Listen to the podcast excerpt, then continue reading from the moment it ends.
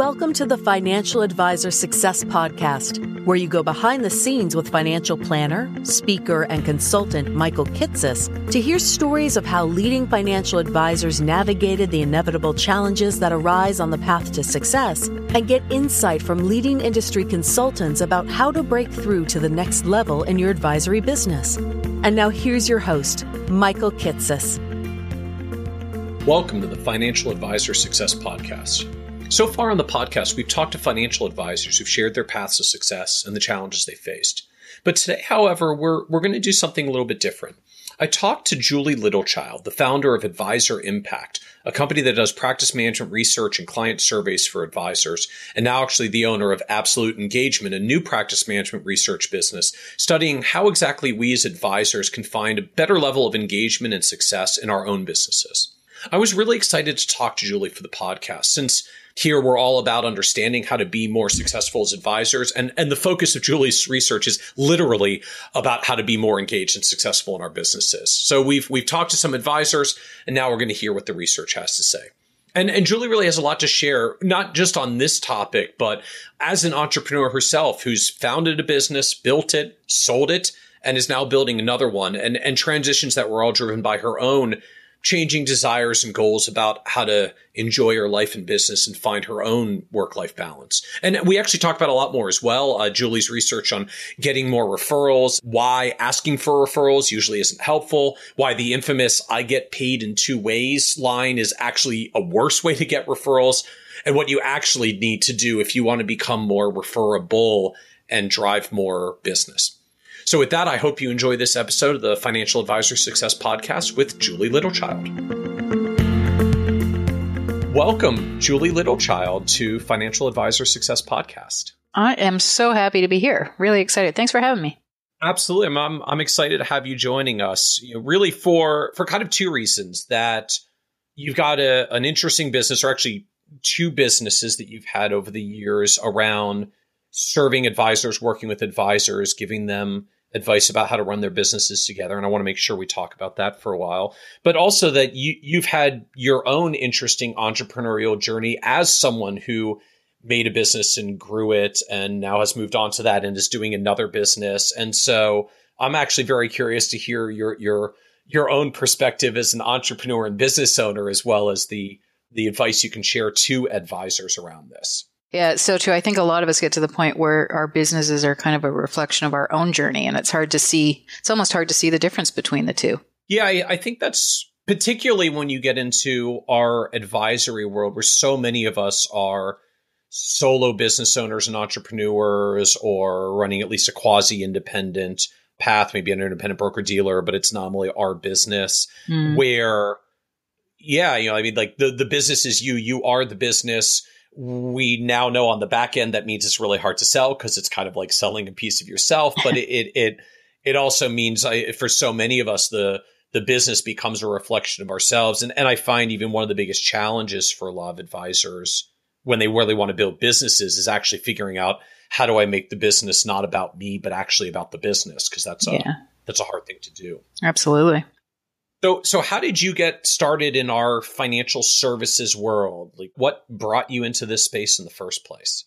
Yeah, it's one of those things where I'd like to say, you know, from a young girl, I knew exactly I was going to be here. Of course, that wasn't the case. It's um, like a lot of things. There's a lot of chance and luck in these things. I was in business school. So I had uh, started my career in marketing and communications and then went back to do my MBA. And as I was coming out of business school where I studied finance, I began to work with, I connected with a, a guy who was doing consulting primarily with advisors and mutual fund companies at the time. We're going back about 20 years now.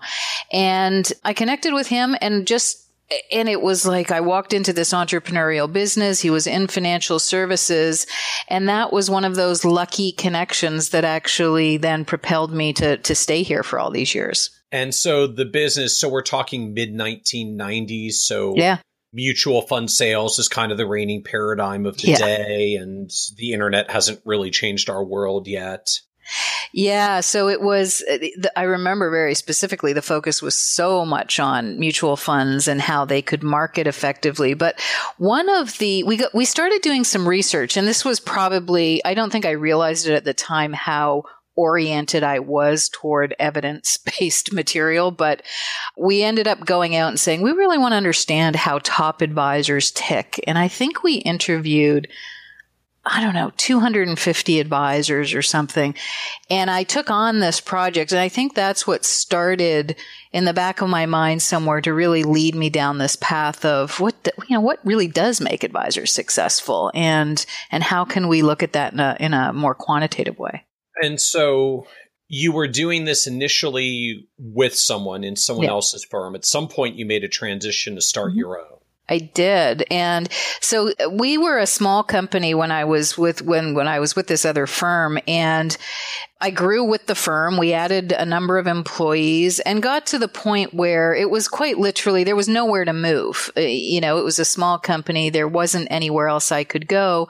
And I, I had this entrepreneurial buzz, wanted to get out and do something on my own. So did that and initially in a collaborative way with the individual I was working with and started Advisor Impact. So yeah, it was, uh, it took me a little while to figure out what I wanted to do, and it changed a little after I started doing it, but I did go out on my own at that point. What pushed you to take that leap? Because I, I almost feel like there's a parallel, like a lot of advisors I know have had some very good entrepreneurially minded folks come up within their firms and then mm-hmm. lost them because the person went out on their own. So I I almost feel like there's a question: yeah. is is there anything he could have done to keep you that like we can draw as a lesson here about how to how to keep your entrepreneurially minded team on your team rather than going out to do their own business? Yeah, you know what? I think if it had been a situation where there was real partnership opportunity. And I don't think that business could have sustained that, to be honest. I don't think it would have been the right choice. But if I could have taken on a piece of that, I might have, have stayed. But the other thing was I found a real natural inclination around practice management at that time. And in a way, it was a bit of a nascent area. People weren't talking about it that much, but I was really we drawn to it. Salespeople at that point, right? Exactly. There wasn't a, there practice. There were just. practice just, what? Sell yeah, stuff. Just yeah, get out there. Right. I mean, it was, it, you know, training at, I mean, I'm not trying to totally bash our industry, but no, just, no. you know, I mean, the 90s, like, training was how do you sell more stuff or how do you learn more about the product that you were selling? Yeah. You know, big advisors, advisor in air quotes, I guess, like big advisors had a, a sales assistant. Yep. And you went and saw more clients and sold more stuff. You did. And that's, and I, even when we started it, a lot of what was of interest was how do I grow the business? And then it, it, it almost felt like, it followed this natural path where advisors were adding and adding and adding clients and assets and revenue, and then they hit a wall and couldn't manage it and we're starting to feel the strain and so the work that we began to do both you know individually and then on my own was in response to that it's like okay you've grown it but what are you going to do now how are you actually going to manage it so, what was the original business model for you at Advisor Impact? Was it just getting hired by individual successful advisors who hit a wall to help them get over this wall? Yeah, it was it was a bit of an interesting start because my thought was I'd been doing some coaching and my thought was that I would continue to build out a practice management coaching program that in essence dealt with the fundamentals. I think again, you look back and you think this was pretty much practice management 101. How do I segment my clients? How do I communicate on the team? How do I ensure that I've got a service plan that's profitable? And I thought, yeah, I'm going to, I'm going to go out there and I'm going to be a coach. And I got a few clients. And then I realized a, I did not like coaching, and B, I wasn't particularly good at it. so, well, that's um, a good that's a good crossroads. That's a good. And then you really, get, yeah, you got to think, huh? What am I going to do now?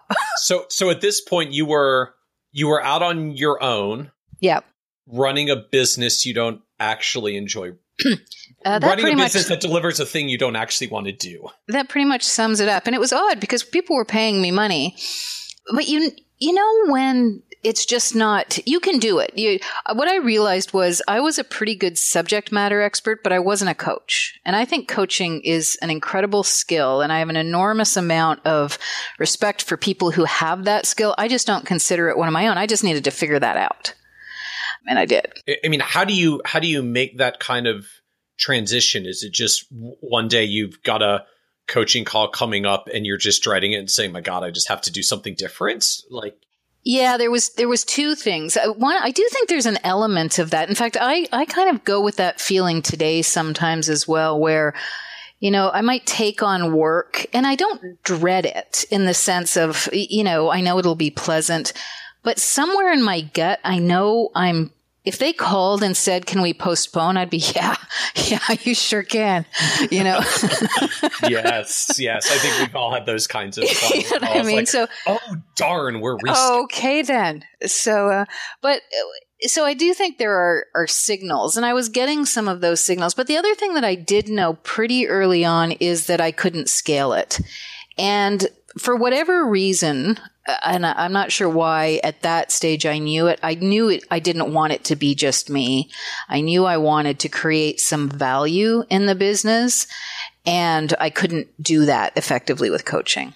So, how did you start shifting it then? Because I mean, that's got to be scary from a business transition perspective and, and just yeah. from a a personal income person like yeah.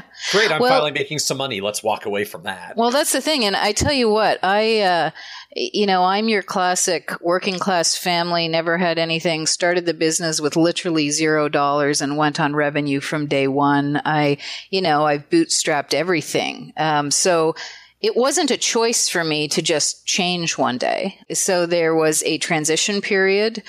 Well, first I had to figure out what I was going to do, which I, you know, I can talk about because it, it started to become apparent to me through the coaching.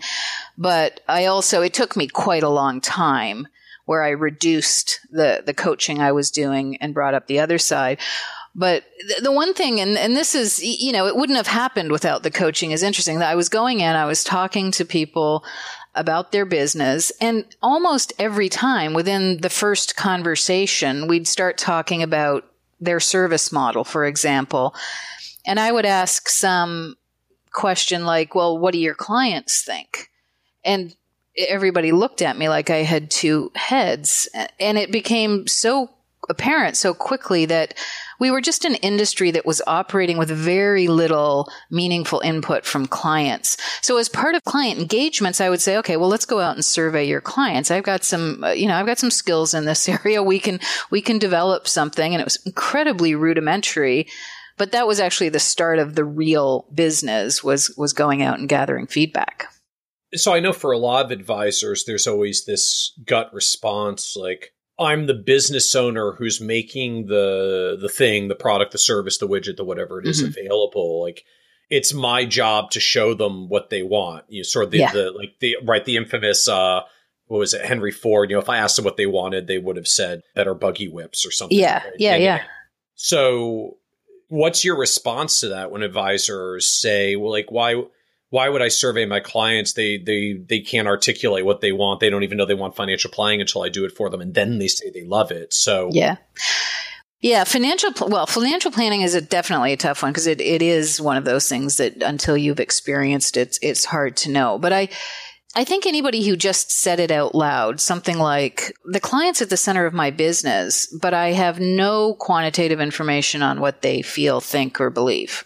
And when you say it out loud, it sounds a bit silly that we, you know, that you wouldn't ask your clients what they thought. So it was clear to me that if, if they were going to continue to build a business where it wasn't just a good product and, and it wasn't just good advice, but was an experience that was really going to be deep and engaging, they needed to go a lot deeper with clients. It was also pretty clear to me that if they did it well, they could uncover a ton of opportunity in their businesses. And that, that certainly turned out to be true. You know, and it's interesting. You look back and you, you look back almost 20 years and it's kind of obvious now that the way in which we deliver value has has changed. You know, at the time it was all kind of firm centric value like you said, here's what I offer. Hope you like it. I have it in black. That's what you're getting. Yeah. And then, and it kind of morphed into a bit more client centric, like having a segmented offer, for example. And I still think we're, we're moving down a new path for even deeper involvement going on, going forward for the client.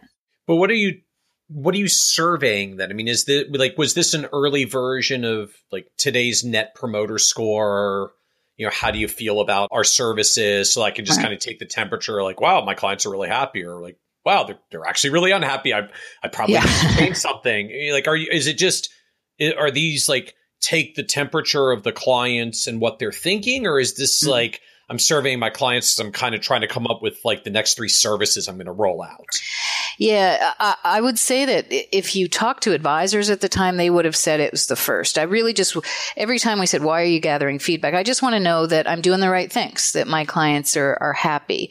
I consider that a very light metric. I don't think it has a ton of depth. I think it's important to know if you're doing a really bad job, the data will show that. It doesn't show deep engagement, however. I think you, you need to ask some more clever questions. What I what I really believe and believed at the time though was that in addition to getting that benchmark for your business, which was probably the first time a lot of them had that, is that this kind of quantitative feedback was a prelude to a deeper discussion with your clients and maybe a kind of engaging discussion that they'd never had. So if you can ask clients, not just how am I doing? You know, it's like saying, how do you like me so far on a scale of one to 10? Yeah, it's right. not, not that helpful. But if you go a little deeper and ask them about different parts of the service or what their challenges are or what kind of communications would be effective or, you know, those, and then talk to them about those results, not just gather the data, then I think we're onto something that goes a, a little more, a little deeper. So I know for a lot of advisors now we're just thinking like, wow, that sounds time consuming. Yeah. Like how, I mean, how much time effort was it taking for firms to, to do this? I mean, I guess obviously you had a service that was helping them with it. Yeah. So I guess we start with this. Like what, what did advisor impact do? What did, what did the advisor do? Like what what what was the typical process? So Advisor Impact did really did two things. The the core business was the the client audit, which was the client feedback tool. And in addition to that, we did ongoing investor research so that we would also have a robust benchmark as a point, point of comparison.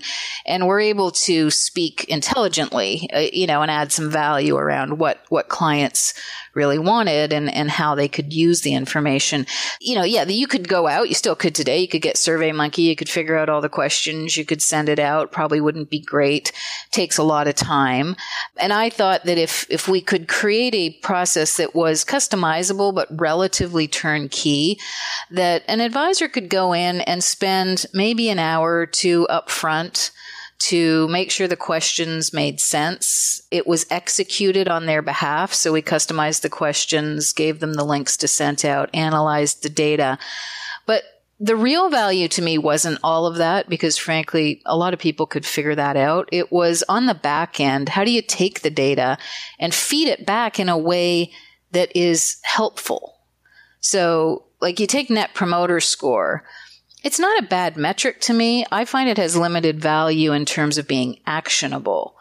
It's a good measurement, if you know what I mean, but it doesn't necessarily then say, okay, how am I going to use this information? So we would ask things like, have you provided a referral in the last 12 months?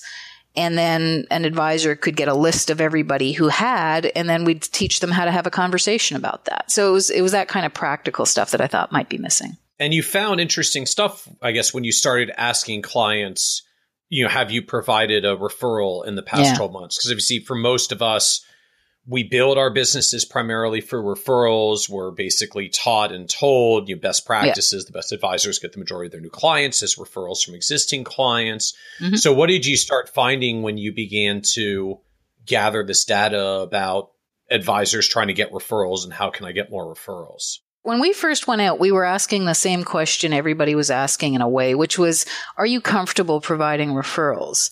And about 90% of clients on average will say, yes, I'm, I'm, I'm comfortable doing that, which creates this form of frustration, I think, for advisors who are like, well, if you're comfortable, Why don't you do it?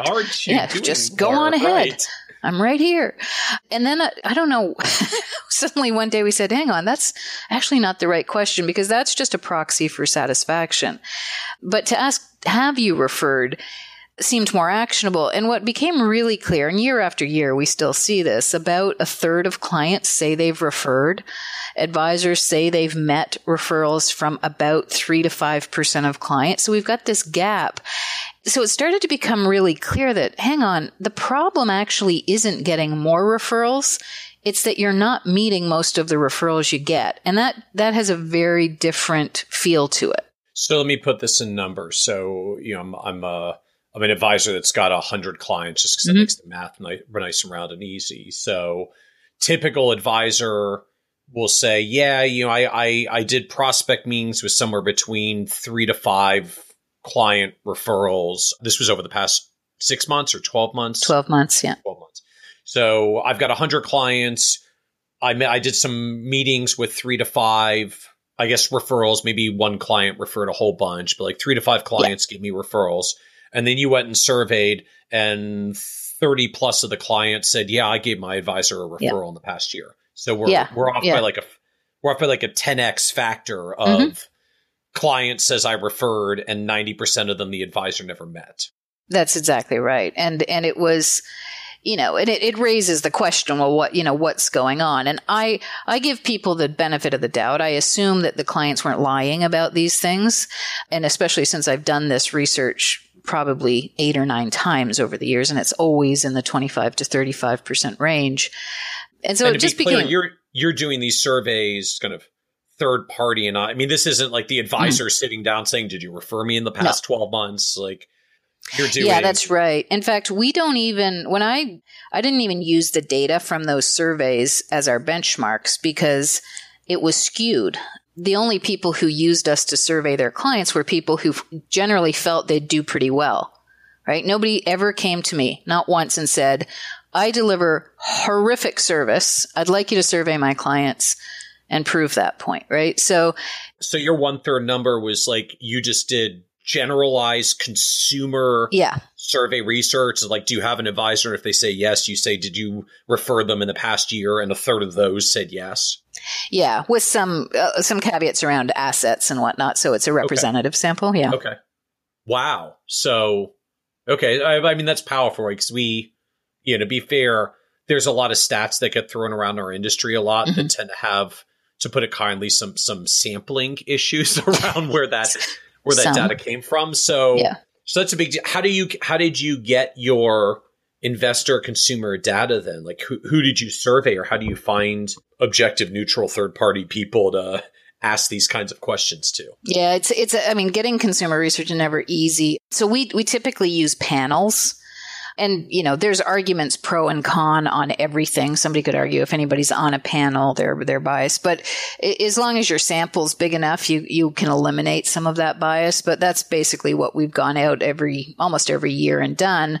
Just said look we want people who work with financial advisors. They either make or contribute to the financial decisions in the house household. And then we set some quotas around different asset levels so that we can speak to the different types of clients and how many how many people would you ultimately survey? Is this like you get you get dozens of people, you get hundreds, a thousand, a thousand. Okay, that's a very large sample. Okay. Yeah, I mean, if if you go over a thousand, your margin of error really just it just doesn't change very much. Right, so right. you're it's yeah. All right, so big broad based surveys, yep. year after year, mm-hmm. and just continuing to find about a third of clients say I refer my advisor, and then most of us really only have like a handful of clients yep. who say like, yeah, you know, Jim refers me a lot and Sheila does sometimes and then a couple trickle in and that's about it. Well, yeah, and even more striking was that when we asked how many did you refer, the average is two people. So Oh, okay. So we actually double. So if I've got 100 clients, yeah. I should see 60 prospects based on what the clients say they're referring. Yeah. And instead I get like five to 10. Yeah. Yeah. I mean, and of course it's never going to be 60, but you should, there's right. definitely a, a massive gap there.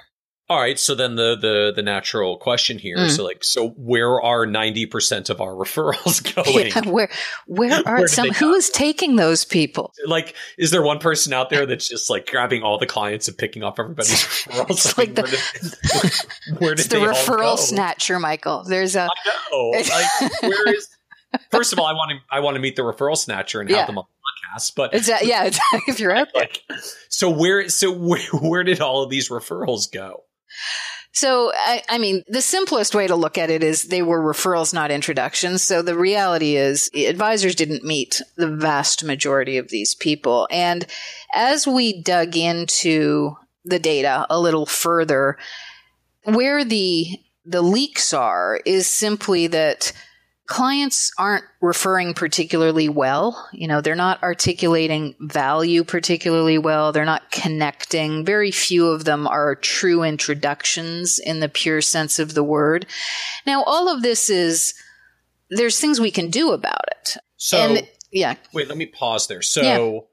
so, so a little bit of this is kind of, we'll call it loose use of the word referral. So, yeah. so from the client's perspective, like, I'm at a I'm at my office cocktail party because right. it's you know we're coming off the holidays and you know my coworker says you know I'm really aggravated about you know what the company's doing with all the stock options and mm-hmm. I say oh well you should call Julie my advisor she's yeah. great with this stuff I walk away saying, I'm awesome. I helped Julie. I gave her a referral. Right. And and my coworker goes home and probably doesn't even remember the conversation. Exactly. Guess is like, I think her name was Julia was or Barb something. or something. yeah.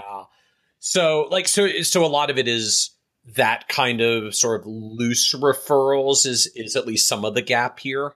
It is. And, and I think that example kind of highlights a missed opportunity, but also what really goes on is, so, I mean, in one scenario, you could say if we, if we could educate our clients to articulate our value a little more purposefully, which of course assumes we can do that, then instead of it being, yeah, you should call Julie and, and, you know, can you hand me a cocktail wiener? It's, no, you've you've got to call this person. Let me tell you a little bit about what they've done for us.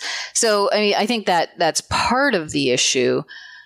I think the bigger missed opportunity that we saw though had to do with the fact that a lot of referrals don't come because somebody says, I'm looking for a financial advisor. I mean, that's kind of the low hanging fruit. That's the easy stuff. It's more about when somebody's really talking about a challenge in their life and your client can step in with a solution. So, you know, I'm out with my girlfriends and we're talking about you know, family or, you know, I have a lot of friends who own small businesses. So, I, you know, all our money's in the business. Is this the dumbest thing we've ever done? We don't seem to be investing outside the business. Or I've got a parent who, you know, I, I need care for, whatever, you know, people just talk about. Because right. I don't know about you, I never actually talk about financial advisors other than with people in the industry. And this might be surprising. Yeah, I, I, I, I joke about this all the time. Like we, mo- a lot of us are in the business of selling comprehensive financial planning advice as either our core value proposition or our key value add. And mm. I've never actually met a person who woke up at two o'clock in the morning in a cold sweat, going like oh my god, I've got like I have to find a comprehensive financial planner, or I'm not going to be able to fall back to sleep. Right? Like That's I mean, exactly you know, it. I'm going to lose my house. I've got a debt problem. Oh my god, yeah. I've got two kids and no college savings. I'm starting yeah. to freak out one random night. Like those are things I'll wake up in the middle of the night and freak out about. But no one wakes up. It's like, oh my god, like. I got to find me a comprehensive financial planner. I'm not going to be able to fall back asleep. Like I know it's no it's one, surprising. No this, yet it's what we sell. And yet, so exactly what you just said is the problem, right? So the more that we can help clients understand those problems that we solve, like we want to help our friends, right? We're just wired this way, unless you're just nasty and mean. Most of us really want to help our friends. So if I'm talking to somebody about, you know, the fact that they're stressed out about aging parents and money and they don't have it in order, and I know my advisor deals with that, I want to make a referral. And frankly, it's not for my advisor. And this was really the sort of the key finding of the research. I'm not referring to help my advisor. I'm referring to help the friend. And once we can get that framework in place, I think it helps us position for referrals more effectively. Well, that's a powerful point to make, right? Because for well, a lot of us who've been in the industry are all trained this way, and I know I still literally see this in some advisors' email signatures. Yes. Well, you know, we get paid two ways. Oh, gosh. The first way is that Yeah. you do business with us and, you know, buy our products and invest with us and da da da. And the second way that we get paid is when you refer us to your friends and family. Yeah. And so your your the conclusion of your research was basically that's crap. Like we need to stop doing that because they're they're not you know my clients don't refer Michael because they want to help Michael. My clients refer Michael because they want to help their friend and Michael's the problem solver. Well, yeah, and it's a you know, it's they don't not want to help, right? I mean, it's a happy byproduct if they really because obviously they're engaged with you to, to to want to refer you. But yeah, it's it's like we're just not top tapping into people's motivations. We've got to understand what motivates somebody to refer if we're going to increase referrals. So we've got to start really focusing on what you know what do they talk about, and I think your example is a good one because that is what people talk about right? They talk about those problems and that they woke up in the middle of the night screaming about, and they're just looking for solutions. Well, and you know, and I wonder that that whole like we get paid two ways Yeah. thing. You know, I mean, I have to admit again. So if we wind wind the clock back ten or twenty years, most of us got paid with an indirect commission from the insurance company or mutual fund Yeah. provider that the client never actually saw. So Mhm. I get like if I actually you know, I did a financial plan for the client and then I implemented them into a bunch of B share mutual funds Mhm. and I got a check and the client never saw it. It's probably was actually a little bit legit that I went to the client and said, well, you know, I get paid two ways. The first way is that you invest with me, and then the second is through referrals. Because the client never actually saw the payment from the first time, so they probably felt a little bit indebted. Like, you know, Right. Michael did a lot of financial planning work for me, and I never wrote him a check. So I guess this Yeah. is a a way that I can give the reciprocal give back for the service they that he gave because you never saw the commission. But particularly Yeah. now in a fee based world, I mean, I have to admit, I don't know many Mhm. very many people are like, you know, I pay my Y advisor one percent a year, but I feel like she's so underpaid that I really want to also that I really need I poor really thing. want to also give Yeah. her some referrals to you know true up the karmic balance between us. So I don't. Like, I mean, it's it's almost feels like it's a strategy that's that's that version's gotten. Uh, not only does it not really speak to the core motivation, Yeah. but you know it. it it kind of worked when they never saw the commission. It probably really doesn't work when they when they see the advisory fee and they know what they're paying us. well, it also, you know, I don't think of my friends and family as a form of currency. You know, I can't go and buy milk with them. Like the guy at the store doesn't say, "I'm giving you a discount on your milk, but make sure you send your mom here to buy it." It's it is almost like a veiled threat. And I remember those versions, and it would all, it would get a little worse where it was, unless you refer me, you know, I'll have to spend Yeah. more time on marketing.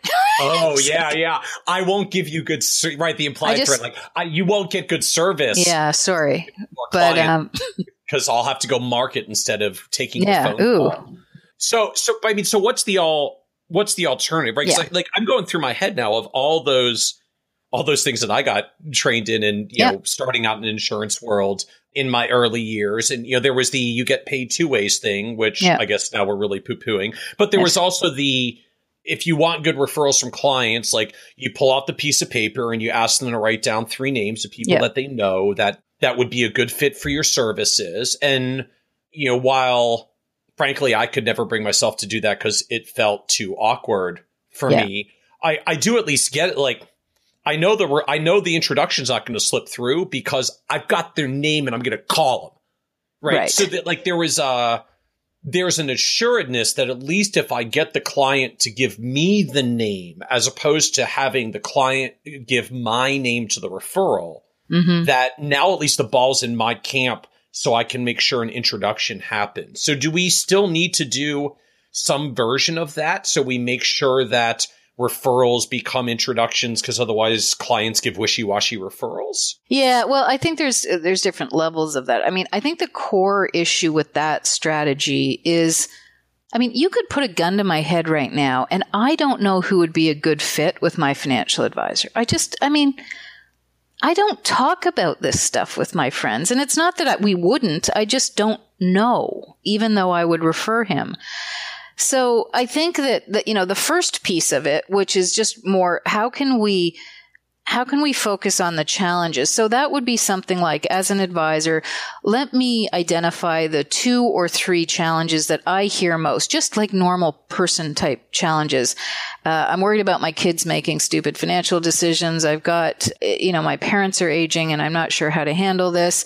Whatever those common issues are, I want to create a legacy of some sort. What does this all mean? Then build something around that, you know, because they know pe- this is what they're going to talk to people about. So share content that supports that and, and people will share it. You know, I always use this really simple example of something like, you know, the Secret Millionaires Club, which is Warren Buffett's online kids. I'm sure he's not involved in it anymore, but you know, like sharing those kinds of links that will get shared. That's a form of an introduction. The second piece, though, about introduction, I think is right. So then it's like, well, what happens? Okay, I know you, I know you deal with families, and I've got a friend of mine who's been talking about these challenges. Now I'm going to be worried you're going to call them all the time. So we've either got to map out a process that says, look, if you would like me to call, here's my promise to you. I'm going to call once. I'm going to send them some information. If they're not interested, I'll lose the number immediately. We never, we'll never follow up again. Or I've got this great video I just recorded on financial literacy for kids, or I've got this uh, article I wrote. Would you mind passing it along? You know, creating that kind of connection, I think, is more powerful. Interesting. So, so two options there. So, number one is, you know, just actually saying essentially when you ask for referrals, hey, I just want to let you know really fast, like if you give me someone's name to reach out to, like I'm just going to contact them once and let him know what I do and that, you know, you would give me the name and I'm going to be very professional about it. And then that's that. So you don't have to worry that like they're going to come back to you and say, yeah. you turn Michael onto me. Now he won't stop calling me. So just, yeah. I mean, do you just literally verbalize that? Like you say to the client when you're asking for the referral, like, I just want to let you know how we handle these situations so you don't have to worry about giving me a name. Yeah. I mean, I think you can. And, and that could just be on the heels of, you know, what we find is that you've got this friend, you really want to help. I think we can probably help them, but things, you know, slip through the cracks. So what we've found is we can, if you make an introduction, then you can get out of the middle and let us, let us follow up and yeah, and then, and then kind of follow up from there. And then the second option is like, or I make some neat content related thing and just mm-hmm. say, Hey, share this and have yeah. confidence that's going to be so awesome that the person's going to say, wow, that was really cool. Can you can I talk to you? Can you work with me? Yeah. And again, it could be something that's um, subscription based where you're getting email addresses in order to, so you could put a video behind a wall to, to so that you do get the names uh, of people. I mean, there's a lot of ways to, to do that now that are pretty easy. But I, I feel like for most advisors, like we're going to get stuck at step one, which is like, yeah, what do I talk about? Like, okay, make a video of what? What? Like, yeah, yeah. What am I, mean, I supposed and, to produce that that you know gets people to give me the referrals? And it's uh, that's probably taking it down a path of somebody who really wants to to think about this. But I think if you could I mean, it could be something as simple as this. You know, what are the what are the two or three issues you hear most about? Okay, my I have young parents. They're talking about financial literacy. Let's just use that as an example. I'm going to go online right now and I'm going to find three extraordinary articles on that, and then I'm going to create this campaign where I'm sending those out every couple of weeks. Something easy that can be done and can be shared.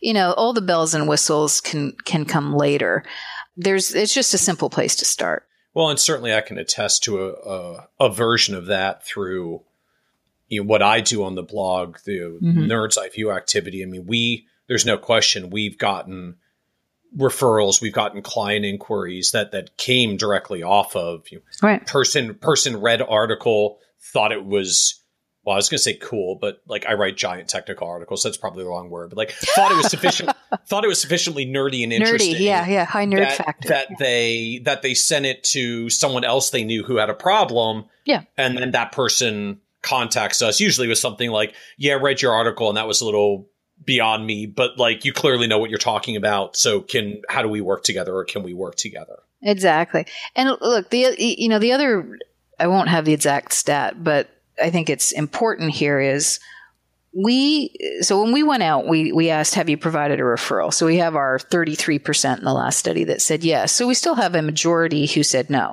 even though they're satisfied, right? They're, most of these people are incredibly satisfied. So we uh, went to that group and we said, why didn't you provide a referral?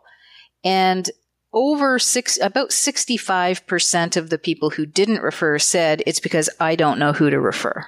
Okay. So this is the like, my advisor's got a million dollar minimum and I don't know who has a million bucks. And I, the last thing I want to do is refer yeah. my friend and then have them get rejected because they don't have the million bucks. So I'm just not going to refer anyone. And that way I don't have to worry about referring the wrong person. Yeah. And, and also rec and spotting a referral opportunity, right? People, people aren't usually looking for an advisor. They're looking for a solution to a problem, right? So I think we think about referrals as, yeah, if anybody asks me, I will refer my advisor. What we're trying to teach clients to do is when you hear about this problem, you should refer us because we're a solution to that. Except I feel like the advisor, right, we're like, I'm a comprehensive financial planner. I got trained in 89 topics or however many on the CFP yep. board's list. Like the answer to the client of what problems I solve is supposed to be like all of them Stop stop it, worrying it so much. Just send them send them to me and I'll let them know if I can help. So, and that, and this is uh, the equivalent of not getting any referrals, right? And I think this is the challenge is we've got advisors who are smart, who have a ton of knowledge, who know a lot about a lot of things. And really what I'm asking them to do is for referrals, narrow that down to a few key challenges that a lot of people face and a lot of people talk about. And people find that hard to do because it's like saying, "Well, what about all the rest of that cool stuff I do?" Like how many how many referrals am I going to lose out on if I yes only give my clients three suggestions and fail to cover the other ninety seven? exactly, and the answer is none because they're not referring that much, or you're not meeting most of those people anyway. so. I guess I mean to me that really is kind of the the key point, right? Like so you got like three referrals last year. So out of your know clients said they gave you 60, you got three. Yeah. So how many do you think you're going to lose by trying to not, be more specific? Not those like, three. There's there's not a lot of downside at this point. There isn't, and you know what? I'm I'm quite convinced that there is a natural level of referrals that if you just do good work, you know, it's like Gladwell talks about connectors, right? There's people out there who who just want to tell people about you. And they're wonderful and we hope we have them, but there's probably a limited number of those in your client base. So you could do nothing and still get referrals. Or what we're really talking about is what happens above and beyond that. What could I do in a more proactive way to bump that number up?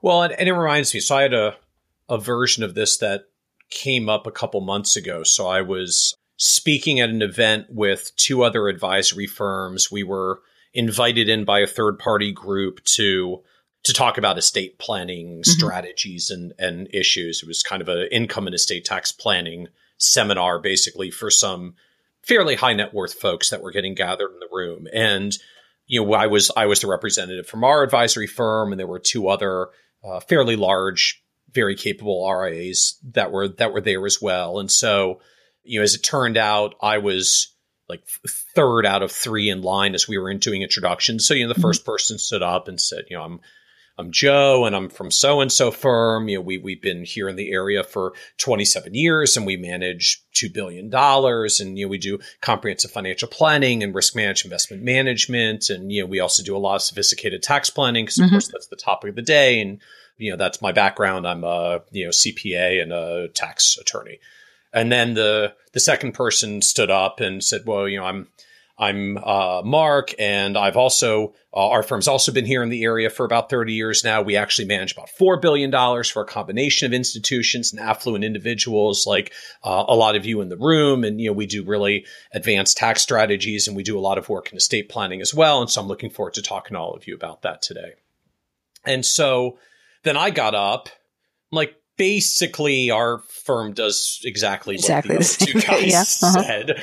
But yeah, we we we tend to skew towards re- retirees. And most of our clients are are kind of within five years of retirement or in mm-hmm. the first ten years after retirement. And so I stood up and I had said, well, you know, I'm I'm I'm Michael. I'm a partner and director of research with Pinnacle Advisory Group. You know, we work you know, we've also been here in the area for about 20 something years and have uh, a billion and a half dollars under management. We, we work primarily with retirees. So most of our clients are uh, within about five years of retirement or into the first five or 10 years of retirement. We actually help them with a combination of retirement income distribution strategies. So coordinating portfolios with the timing of when to start social security and when you get Medicare going. Uh, you know, we tie a lot of income tax strategies into that. We work with partial Roth conversion strategies and the similar.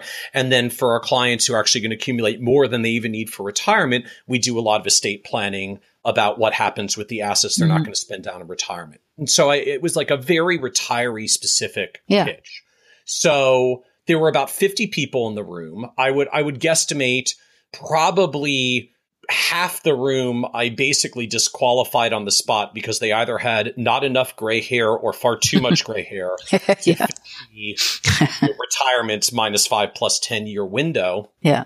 But, you know, I, I watched three or four people who were like directly attuned in when I was saying it because like I, I could see there were 60 something in my target window. I actually watched when I made the comment about timing social security, I literally watched one woman elbow her husband and point at me when I said it because it was clearly a particular problem. They They've been talking about that, yeah. And, and when and when we got to the end of the the session, you know, we all did a fine job. I knew I knew both the other panelists. They're very good yeah. speakers and they're very smart folks, and they and they talked just fine on a panel.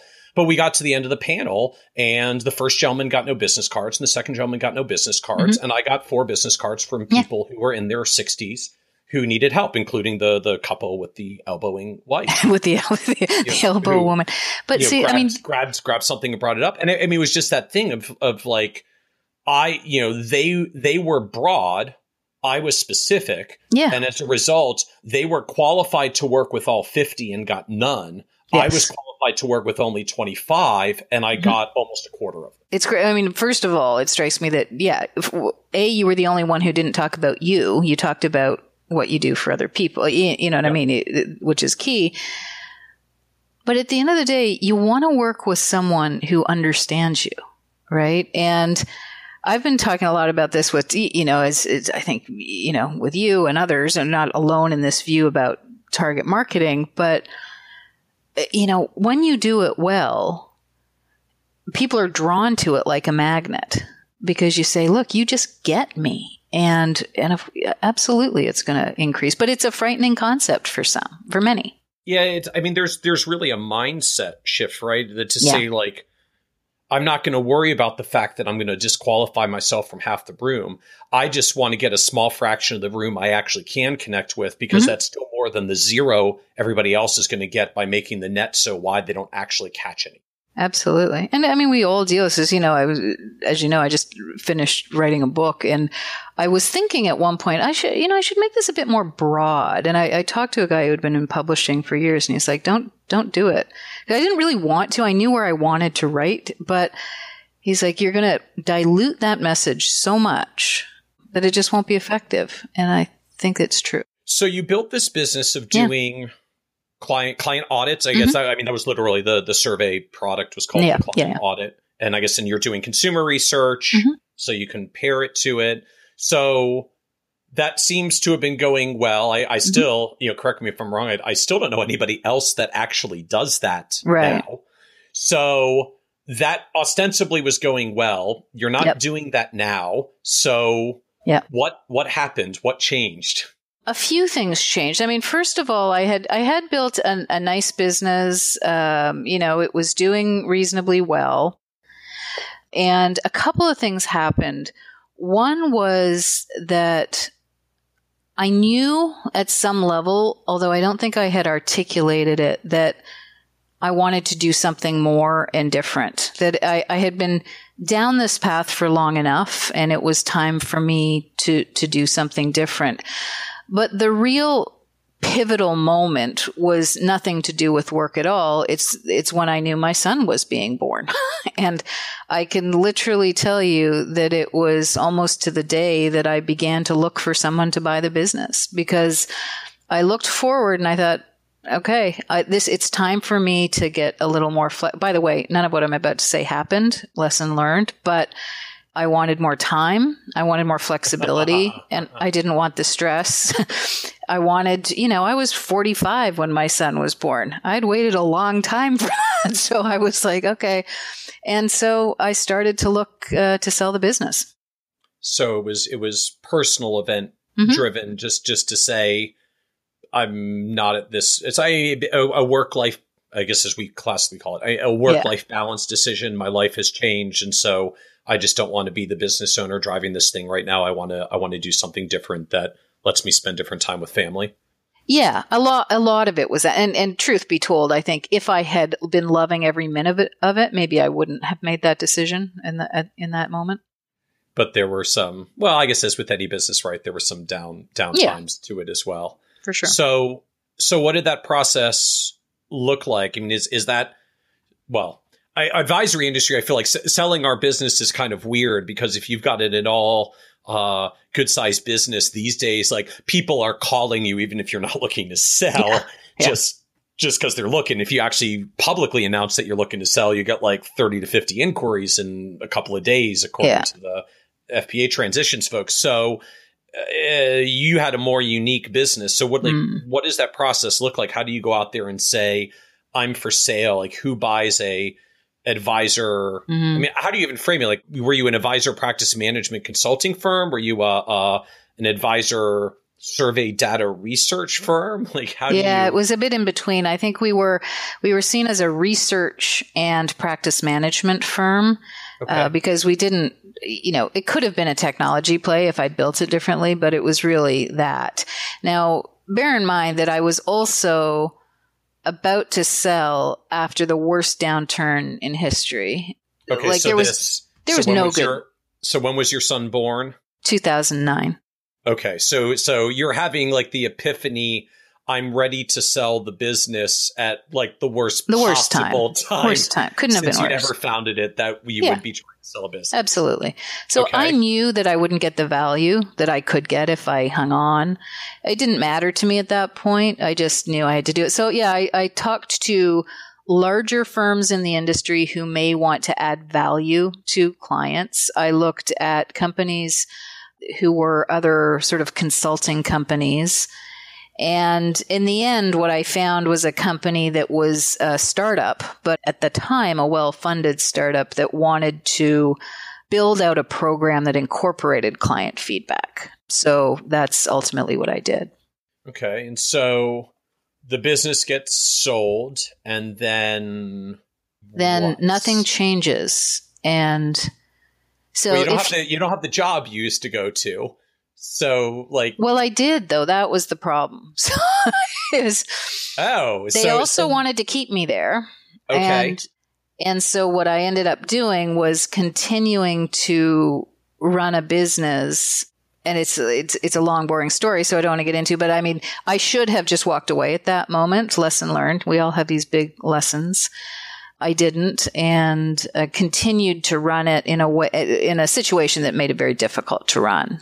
Well, because now you've got other masters to answer to who yeah. are trying to fit your business line into their business strategy, yeah. which yeah. is different than when you're running your own business. I mean, is that mm-hmm. kind of a, a tip for advisors out there as well, right? Because you know, sell your business versus tuck into a larger firm is is a common discussion in our world as well. So, yeah, is this like a a cautionary note against tucking in or it didn't or just- have to be it, in this case it was and in part because it was really who i sold to it, which was really people who'd raised a lot of money but hadn't really proven their own concept yet um, okay. so that was really the challenge there okay. choose your choose your, your purchaser so, wisely so how so how long did you stay with them and continue in that role I did that for the better part of four or five years. Okay. And then, so just relatively recently in the past year or two, finally. Yeah, last two years now. And said, yeah.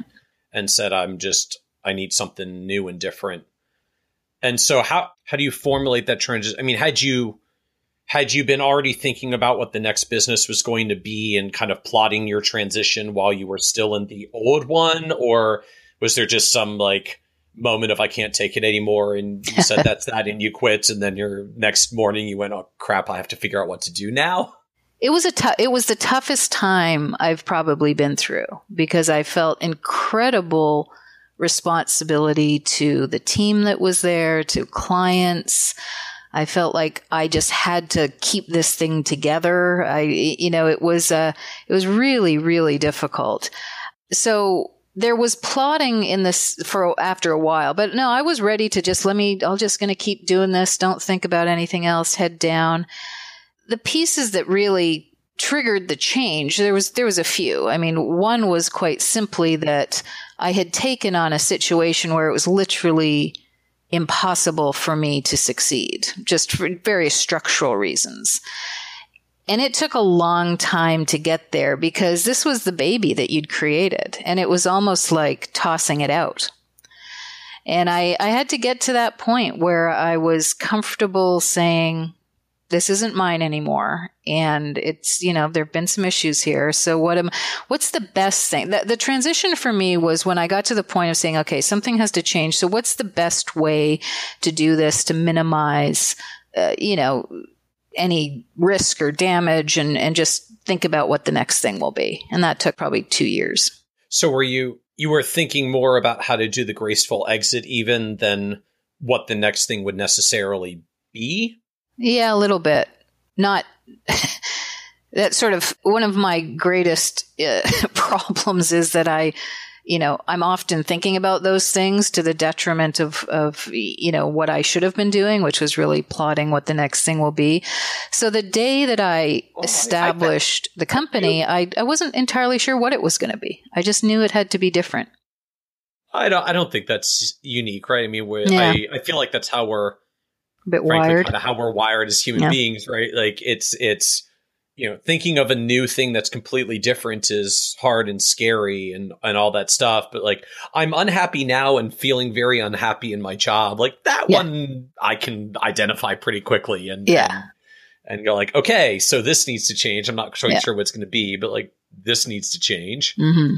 So what did the transition look like? I mean, did by the time you, I guess, quit the job yeah. where you were, like, do you, did you, did you, know what the next thing was? I mean, it sounds like not really. You just kind of quit and said, "I've got all these contacts and I know stuff, so let's." let's start it was a little, yeah. There I'll was have more time to think about I'll it once I don't out. have a job. but you know, bear in mind, I've got, I had a young kid at the time, and there's, you know, you're the primary breadwinner, and there's pressure and all of that that goes with it. But to some extent, one of the things that I did as I was prior to having walked away was I started working with a coach who ended up being incredibly helpful in helping me really think about because I was feeling stuck. I literally did not know what to do. And she helped me to articulate a different path forward and to begin to to take action on that. So that was that was quite pivotal for me. I knew that I, I assumed I wanted to just continue to do the research that I was doing. I did have, you know, luckily a, a, lot of great contacts and ongoing clients that I could work with on the research side. I had an idea that I would build out this spotlight program, which I remember talking to you about as a revenue generator. So what was kind of interesting to me is like, I just, without even pausing, I just got to work right? Okay, I can do this. I can grow this. I can do And it wasn't until about a year later where, and I just have this distinct recollection of, and it's where I'm sitting right now. I was in my office and I kind of pushed my chair back and I was like, what, what do I actually want to do? And it, and, and in this weird moment, everything began to change because then I, I rebranded, I changed the focus, I changed the structure, and that's been over the last year where life is back to normal and all good.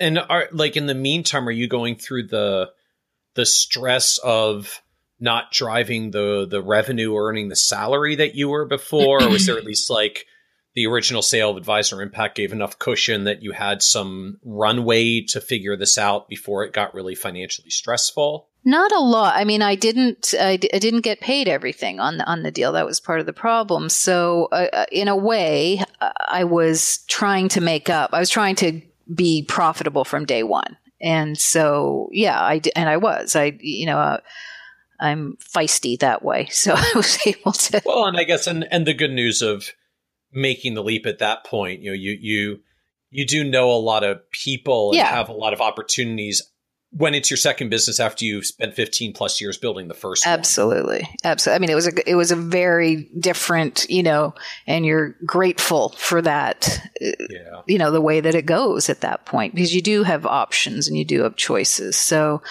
So yeah, I've, but it did take me a while to figure it out. So I've got to ask really fast then. I, Mm-hmm. So here here's our good referral opportunity. So do you do you do you have a coach that you can recommend that's really helpful for people who are uh, stuck in trying to figure out this what's next transition? So I worked with a woman named Caroline Miller, Caroline Adams Miller. And she is part of the positive psychology movement. She was one of the original people who was trained by Marty Seligman. And I don't know how much individual coaching she's doing now that I say that because she she's got a new book coming out. She's doing a ton of speaking, so it'd be interesting to see. But yeah, she was for me the perfect person to work with. Okay. And it was just a like a a self-discovery process. it, it was a little bit it's you know it was a start with uh, you know what do you what do you want to create which is in some ways what i talk to advisors about now just going through some exercises of what's you know you wake up kind of 5 years from now what does it look like? But she had a way of making it very tangible going through exercises where you really were making it real. And and all of that started to shift the thinking because like one of the things I've become convinced of in the work that I'm doing now is that w- what stops us from going forward is that we don't always accept that the possibility. We don't accept that there's a possibility of something bigger and greater that we could be doing because it's a frightening concept. And so I think that's what she helped me do. And so I'm curious, like, what did you what did you spend or invest in this process? I mean, like, was this an expensive proposition? For the coaching piece of it Yeah. or the transition? The the coaching piece of it. Yeah, so gosh, what did I spend? You know, it's I, I think I was doing coaching every other week and it was probably investing about six hundred dollars a month in coaching. And how long did that go on? That was oh, I was worked with her for a couple of years. Okay. So, you know, I got seven thousand Yeah, dollars yeah. a year. I mean, it's, I, I I talk to a lot of advisors that that kind of wonder about coaching and then and then balk or are concerned about the the cost. I mean, did the did the old firm pay for this? Does this just come Mhm. out of your own pocket say like I'm making this investment in myself Well, I mean, I had a new I was paying for it out of the new business. and just it felt like a worthwhile investment for where you were? I guess looking back, you're still happy with it. Absolutely. Yeah, I I don't know that I would have become unstuck. I you know, I just I needed needed that. And look, you got to it's like any is finding an advisor. You got to find that right person where where it gels, but I, I just loved the work that she was doing.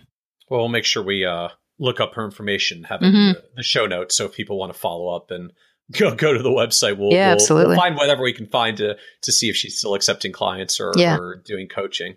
So so talk about what you're working now then Yeah. on now then. I mean, what's what what is the business today? What are you what are you doing and who are you working with? So, so the business is called absolute engagement, and that's also the concept of that I'm looking at. So, what I study and the business are are essentially one. In terms of uh, different ways to look at it, I mean, the, first of all, the context of where I got to. So, I've spent years at this point studying client engagement. Right, I had between the feedback and the consumer research, that was really my wheelhouse. And as I began to observe people that I considered successful, and by that I mean they were not only financially successful, larger advisors, but this group of people who just seemed more joyful. You know, there there was there they had momentum, they were happy, they were doing the right things. And I sort of pulled the camera back a little because in the past I would have said, well, it's all about client engagement. And I realized, you know, it's not it's it's really the interaction between personal client and team engagement. It's a, it's about building a business that starts with a personal vision and then bending the client and team experience to support that in a way.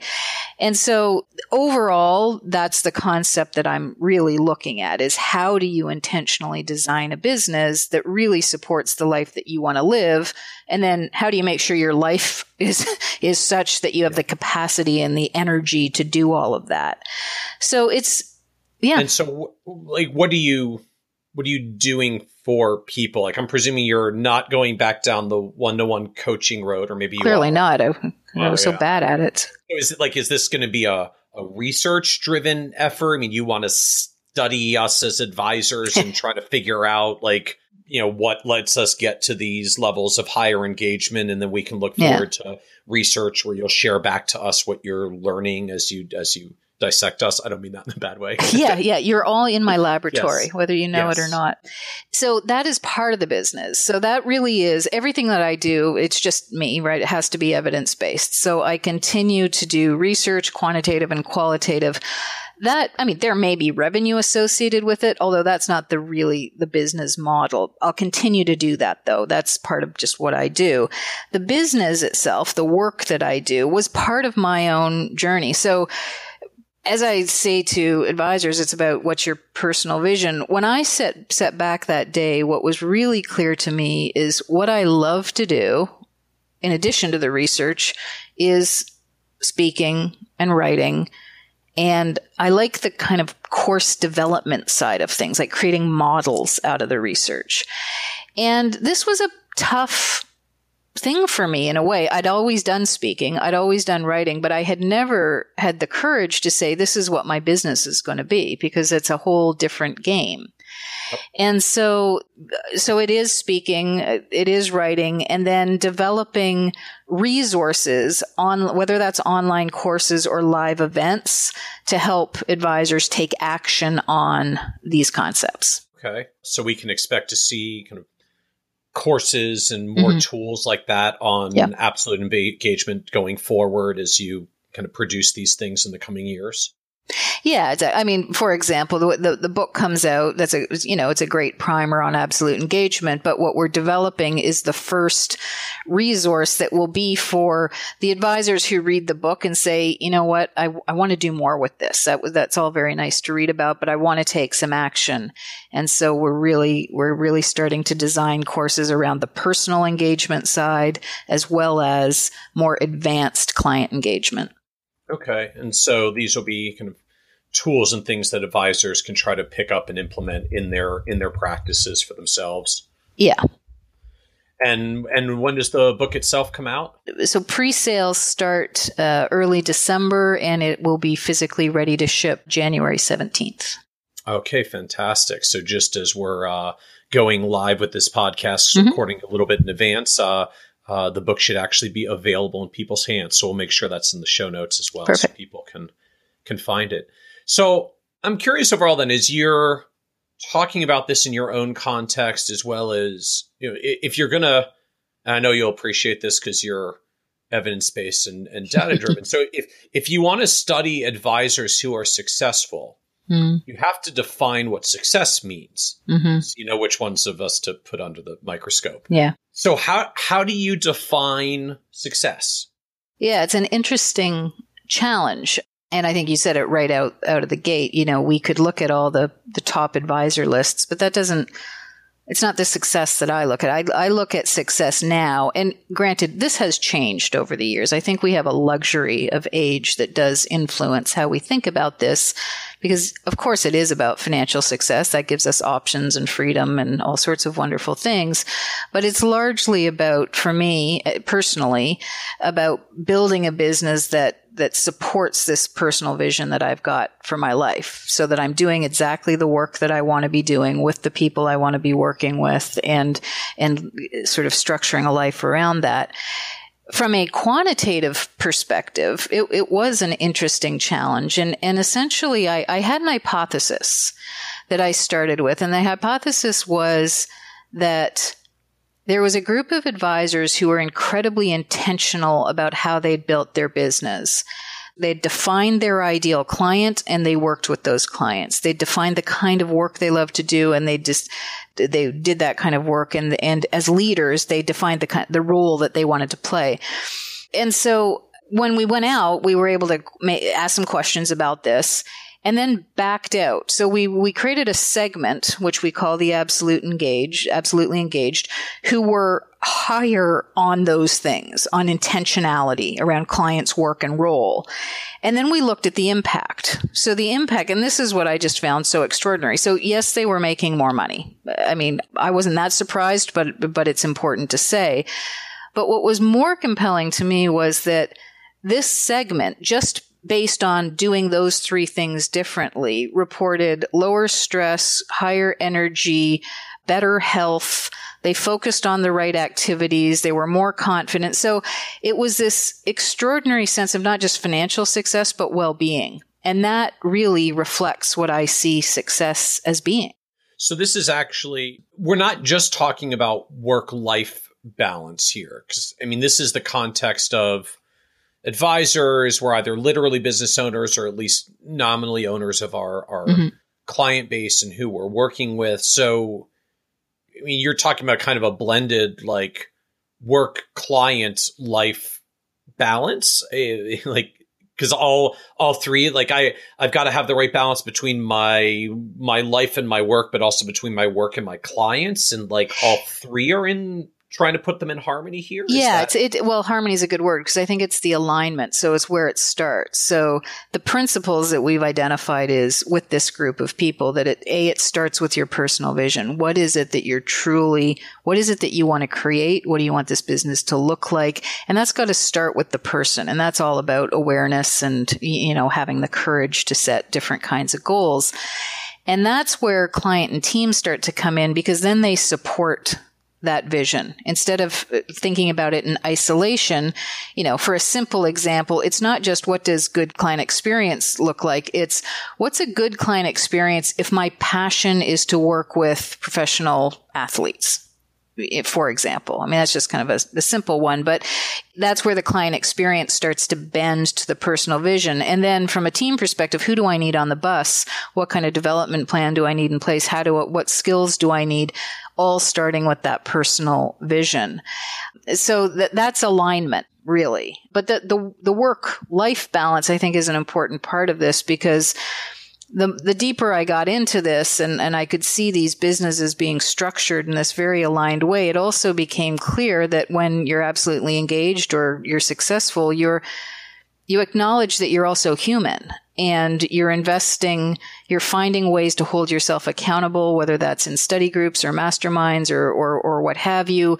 You're thinking about your health and sleep and, you know, all of those things that we need to do to be creative and to have the energy to keep going. And I, I just, there's a part of this saying like, and, and for a lot of people are listening who probably have no idea what that vision is, mm-hmm. like What's the vision finding process? I get uh, option one is is call Carolyn Miller, so maybe maybe she's taking uh, clients. But I mean, like, I, so I guess there's like there's a coaching path to try to figure this out. I you mean, could, it, yeah. You could you, work with a coach. You could work with a colleague, a, a mastermind group. You could do it yourself. I what I what I really wanted to do particularly with writing the book is and this is just me right i had to create a model so knowing seeing all of the data observing what I'd observed, talking to people over the, the previous two years about these issues, I mapped out a model. And, you know, it does start with an awareness process and through setting some clear goals, through taking action and accountability and renewal. And so there's a level of just self analysis, which can get some people all the way and some people only part way. They may need help with that. And I think a lot of people will. I tell you the one thing, and I don't know if you hear this, it's this has been the most interesting piece. And you and I were talking about success at one point, and, and I can't remember what words you used, but it was almost like talking about the things that you don't see, right? And I think what I've realized over the last little while is since I started talking about absolute engagement, giving presentations, I'm having completely different conversations with people. It's very kind of open. It's honest. I have people coming up to me going, this is, this is my problem. I'm stuck. I know I need to do something. I know I need to make changes. And I'm fascinated because it's like all of a sudden you're having the conversations we all should have been having for years, which isn't oh, just about success. It's about what did we give up in order to be successful? And and it seems to be hitting a nerve. And I think you've obviously sensed it just based on the, you know, what you're looking at in the, in the podcast. And it's rampant. Is this a thing where we have to get to a certain place in our careers? Is there a like, I've got to live it right or wrong for a while before I actually feel like that I'm not happy with the path where I am. That, that like, yeah, and I, I like, do. Is this the advisor's version of a midlife crisis, like a mid? It's a little bit. Um, I do think there's a, a, connection to age. I'll tell you what. When I turned 50, this was a, like it was all connected to this, and I do hear that from a lot of people. You know, for some people, they go through the same thing in their 40s, and some people is their 60s. But they're, I think, in general, it probably is true now, it doesn't have to be that way, but uh, you kind of look at there's different scenarios that we face. You, you know, you have some people who get into the business and they just work, work, work, work, work. They have no clear vision of even why they're doing it. And then one day they go, hang on, why am I doing this? And, you know, you, you could be in your 30s when you ask that. They just don't have a vision.